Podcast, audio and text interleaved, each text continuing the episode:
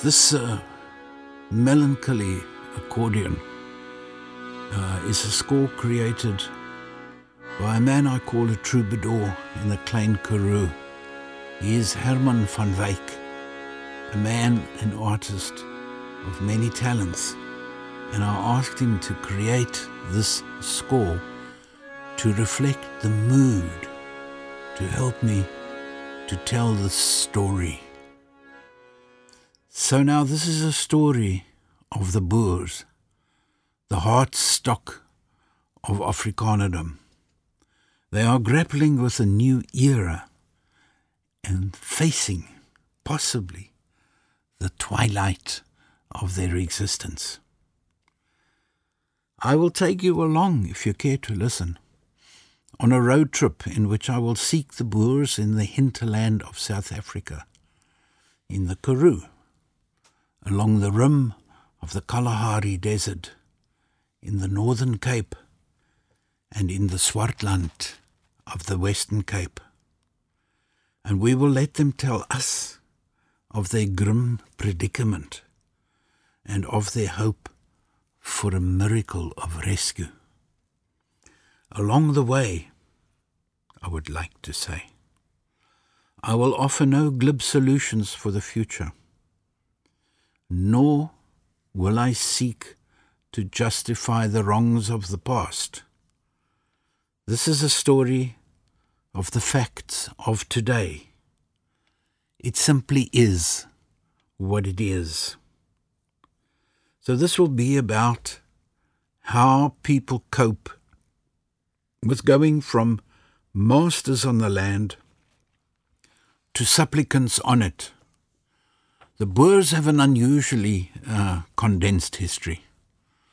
Almost all of it happened in one packed century, the 1900s.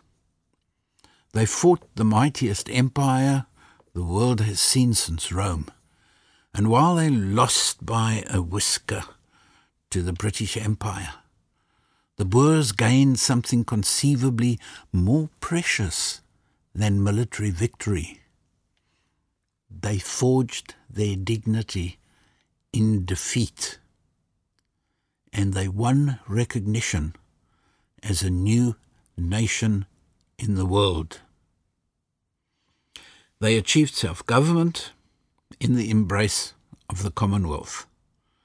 And in the aftermath of World War II, they shrugged off a then weakened British Empire and established a white republic in a black land.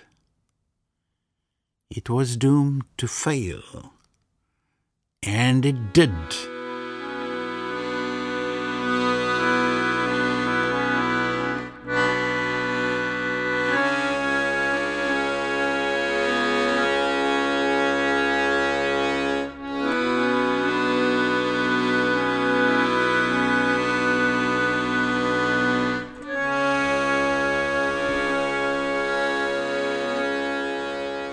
The Boers had taken one of the unhappiest wrong turns in history with apartheid.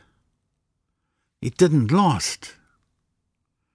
A generation ago, the Afrikaners conceded to a new, mainly black majority government under Nelson Mandela.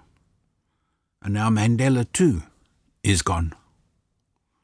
The White Republic the last in a succession of bids for Afrikaner territory and independence, is gone too.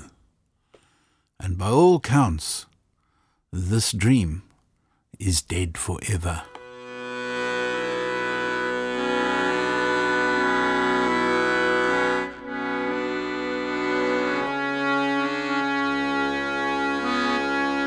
Not only is their dream dead, in the present gloaming, in the fading glow of the last republic dream of the Boers, who had expanded through the 20th century into the broader family of Afrikaners, have had their status entirely capsized. They have gone from being the rulers of the land to the ruled. Now they find themselves forsaken, only partially welcome on the soil of their birth and on which they have toiled. Today, they look for support from a government that doesn't really want to know their business. So this has left them as we find them today.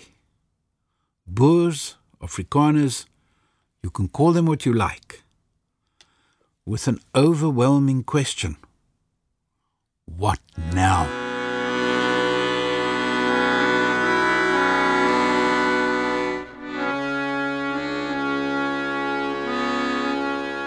You might ask, what is this to me?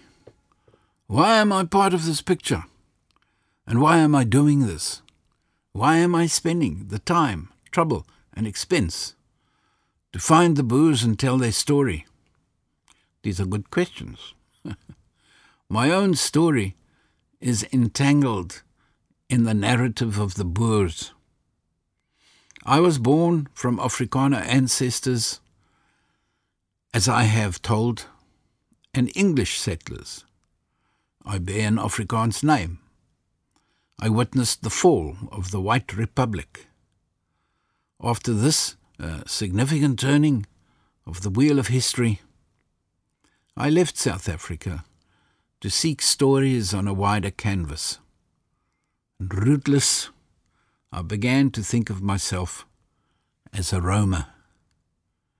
But when I heard one English summer's day that an innovative Afrikaans thinker had created a philosopher's cafe, and when the first question that I saw the cafe tackle was, Where are we now?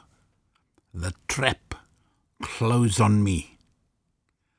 It was a lure I could not resist. Where else is there such a thing as a philosopher's cafe? And where else is there a people asking such a question of themselves? Where are we now? I packed my bag, as the expression goes, and here I am, the roamer is on the road and he is carrying a recorder.